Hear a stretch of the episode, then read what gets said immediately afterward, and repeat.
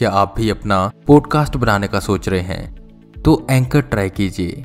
ये पॉडकास्ट बनाने का सबसे आसान तरीका है। नंबर एक, ये फ्री है। नंबर दो, इसमें कई सारे ऐसे टूल्स हैं जो आपको अपने फ़ोन और कंप्यूटर पर रिकॉर्ड और एडिट करने की फैसिलिटी देते हैं। नंबर तीन, इससे आप अपने पॉडकास्ट को डिस्ट्रीब्यूट भी कर सकते हैं, जिससे इसे स्पॉटिफाई और दूसरे प्लेटफॉर्म पर सुना जा सकता है। डाउनलोड कीजिए फ्री एंकर ऐप या विज़िट कीजिए एंकर डॉट एफ़ अपना पॉडकास्ट स्टार्ट करने के लिए।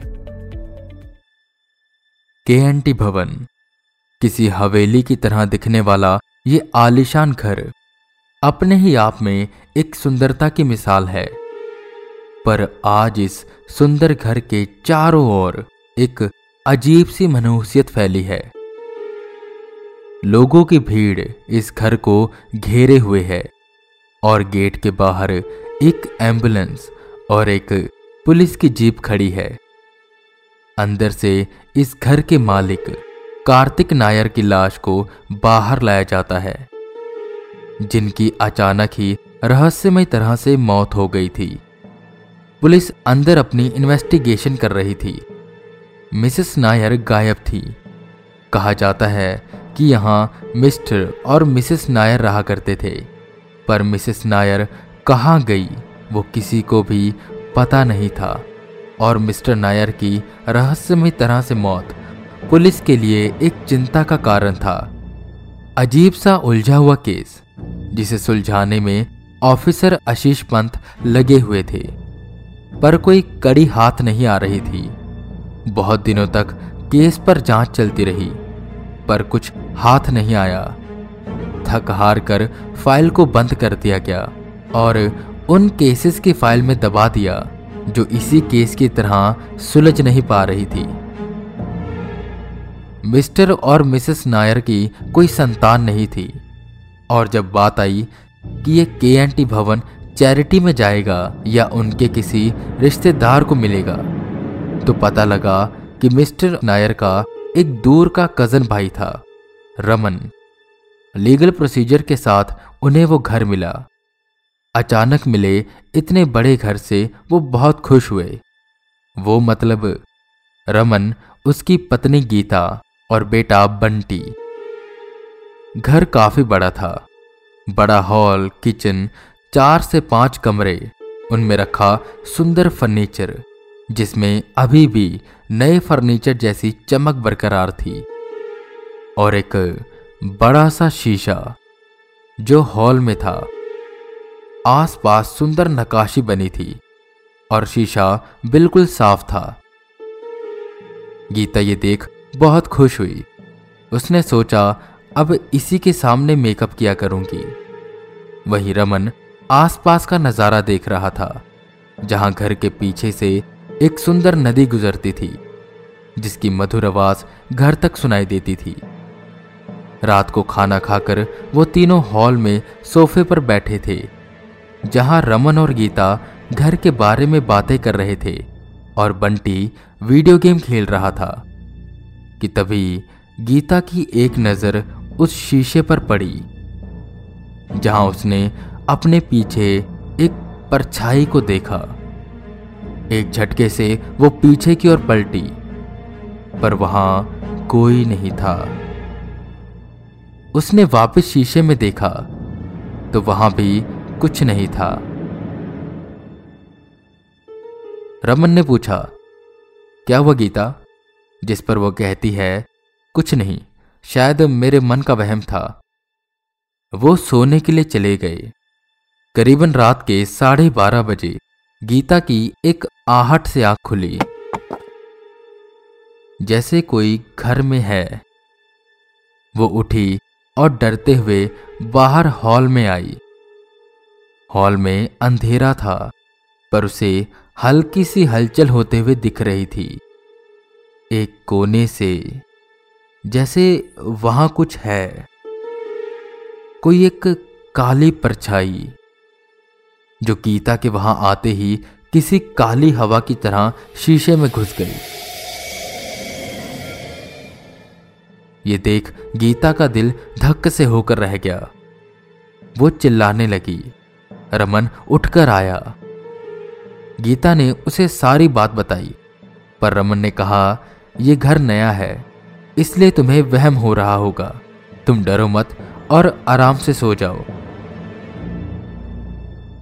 अगले दिन गीता उस शीशे को ध्यान से देख रही थी।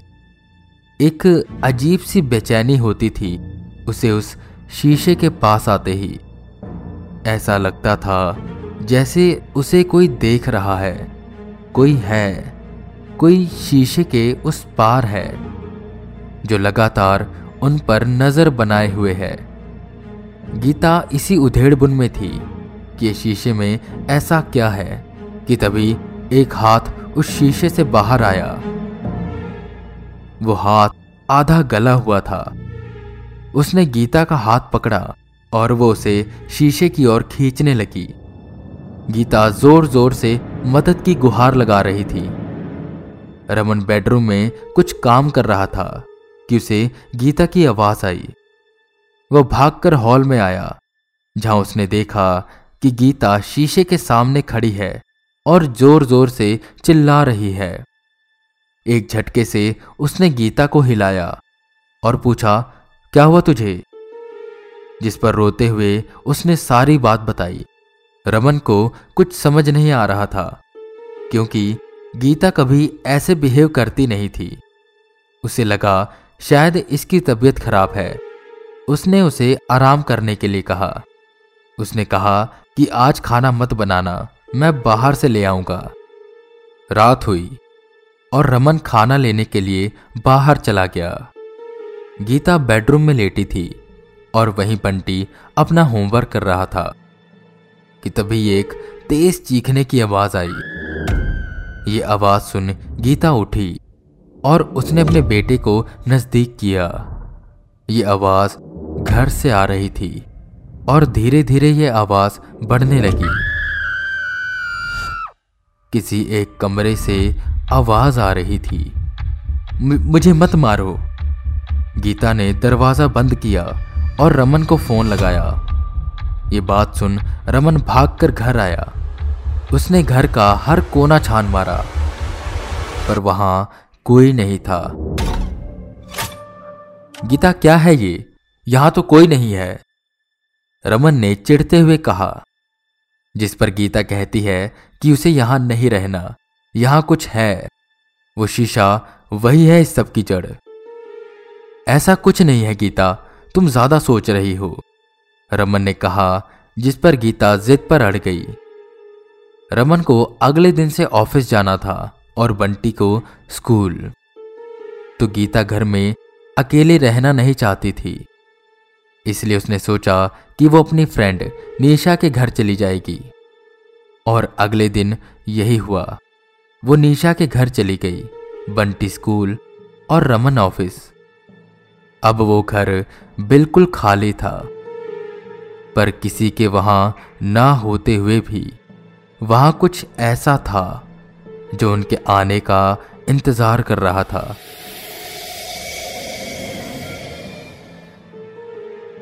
दोपहर के 12 बजे रमन को याद आया कि वो एक अर्जेंट फ़ाइल घर पर भूल गया है और उसे उस फ़ाइल की बहुत सख्त ज़रूरत थी।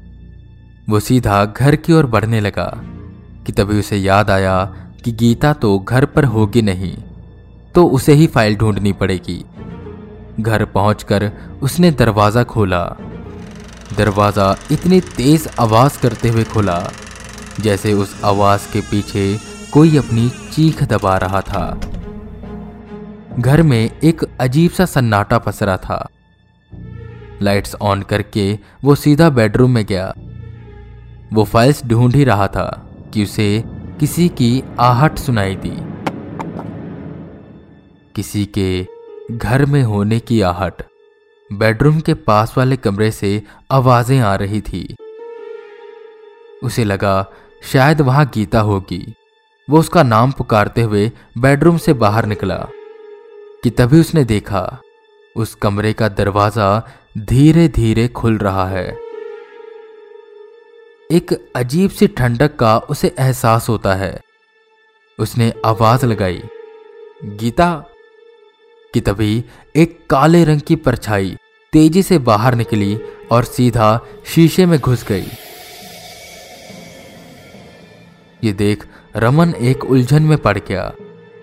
जो उसने देखा, उस पर यकीन कर पाना नामुमकिन था कि जो गीता कह रही थी, वो सच है और उन्हें यहाँ रहना नहीं चाहिए। पर यह बात वो गीता को बता नहीं सकता था।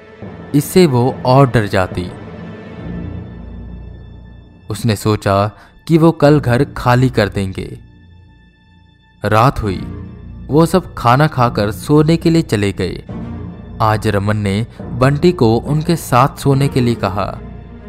एक अजीब सा सन्नाटा था, जिसमें घड़ी की टिक टिक की आवाज़ भी साफ़ साफ़ सुनाई दे रही थी, कि तभी इस चुप्पी को तोड़ती है एक औरत की आवाज़। आवाज़ ऐसे कि जैसे वो दर्द में कर्राह रही है। मुझे बाहर निकालो। बाहर निकालो मुझे। ये आवाज़ पूरे घर में गूंज रही थी, जिसे सुन वो तीनों डर गए। रमन ने गीता और बंटी को पीछे की ओर किया और खुद आगे जाकर खड़ा हो गया। बिल्कुल एक चट्टान जैसे, जो हर मुसीबत का सामना करने के लिए तैयार थी। आवाज़ें तेज होती जा रही थी। कि अचानक ही सब कुछ शांत हुआ और एक अजीब सा म्यूज़िक बजने लगा, जिसे सुन रमन अपने होश में नहीं रहा। उसकी आँखें ऊपर की ओर हो गई और उसका शरीर ढीला पड़ गया। वो गीता और बंटी की ओर पलटा। उसकी आँखों की पुतलियाँ झपक नहीं रही थी। किसी कठपुतली की तरह वो अलमारी खोलता है। वहाँ पड़े टूल किट बैग से एक हथौड़ा निकालता है। इसे देख गीता डर गई। उसने बंटी को सीने से लगाया। वो चिल्लाने लगी कि हमें कुछ मत करो, मेरे पति को छोड़ दो, हम यहाँ से चले जाएँगे। पर इन सब बातों का रमन पर कोई असर नहीं हो रहा था। वो पागलों की तरह हँसते हुए भागकर हॉल में गया। गीता भागकर हॉल में आती है। और बंटी को वहीं रुकने को कहती है। गीता ने देखा, रमन पागलों की तरह हँसते हुए शीशे पर हथौड़ा मार रहा था, पर शीशा ना जाने कैसा था कि टूटने का नाम ही नहीं ले रहा था। रमन हथौड़ा मारता रहा कि शीशे में हल्की हल्की दरारें पड़ने लगी, और जहाँ जहाँ दरार पड़ रही थी, वहाँ से खून रिसने लगा। ये देखकर गीता का दिल किसी तेज एक्सप्रेस की तरह दौड़ने लगा। उसे कुछ समझ नहीं आ रहा था। वो रमन को रोकने के लिए आगे की ओर दौड़ी। उसका नाम चिल्लाने लगी। उसे पकड़कर झंझोड़ने लगी। पर रमन पागलों की तरह हँसते हुए बस शीशे पर हथौड़ा मार रहा था। खून से पूरे हॉल का फर्श लाल हो चुका था कि तभी शीशा टूट जाता है। और ज़मीन पर रेत की तरह बिखर जाता है। जब गीता ने नीचे देखा तो वहाँ अब कोई खून नहीं था। उस टूटे शीशे के फ्रेम की ओर नज़र घुमाई तो देखा शीशे के पीछे दीवार थी और दीवार पर अजीब से धब्बे बने हुए थे। कुछ अजीब से धब्बे जो जगह जगह थे। रमन ने अब दीवार पर हथौड़ा मारना शुरू किया। जैसे जैसे दीवार टूट रही थी, एक अजीब सी गंध पूरे हॉल में फैल रही थी। गीता ने कसकर रमन को पकड़ा और पीछे की ओर किया। इतने में उसका पैर मैट में फंसा और वो नीचे गिर गई। साथ में ही रमन भी गिर गया, जिससे वो होश में आया। दीवार आधी टूट चुकी थी और आधी टूटी दीवार से उन्हें दो लमकते हुए पैर दिखाई दिए, जो कि आधे सड़ चुके थे। डर से गीता चीख पड़ी। आस पड़ोस के लोग इकट्ठा हुए। पुलिस आई और दीवार को तोड़ा गया, जिसके अंदर एक आधी सड़ी हुई लाश थी, जो कि किसी औरत की थी। बाद में पता लगा कि ये लाश किसी और की नहीं, बल्कि मिसेस नायर की है। जिन्हें शायद मिस्टर नायर ने मारकर दीवार में चुन दिया था, और दीवार पर यह बड़ा सा शीशा लगा दिया, ताकि किसी को शक न हो। अगले ही दिन रमन और उसके परिवार ने घर खाली कर दिया, पर उन्हें तब एक बात समझ आई कि सारी आत्माएँ सिर्फ़ इंसानों को नुकसान नहीं पहुंचाना चाहती, बल्कि कई अपने अंदर कुछ ऐसे राज लेकर बैठी है, जो वो जमाने को बताना चाहती हैं। आपको क्या लगता है, ऐसी आत्माएँ होती हैं? और अगर आपको एपिसोड पसंद आया है तो हॉरर टेप को फॉलो करें। स्पॉटिफाई पर सुन रहे हैं तो मेरे शो को रेटिंग्स दें।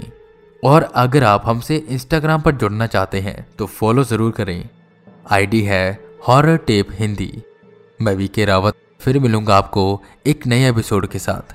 तब तक के लिए बने रहे हमारे साथ और सुनते रहें हॉरर टेप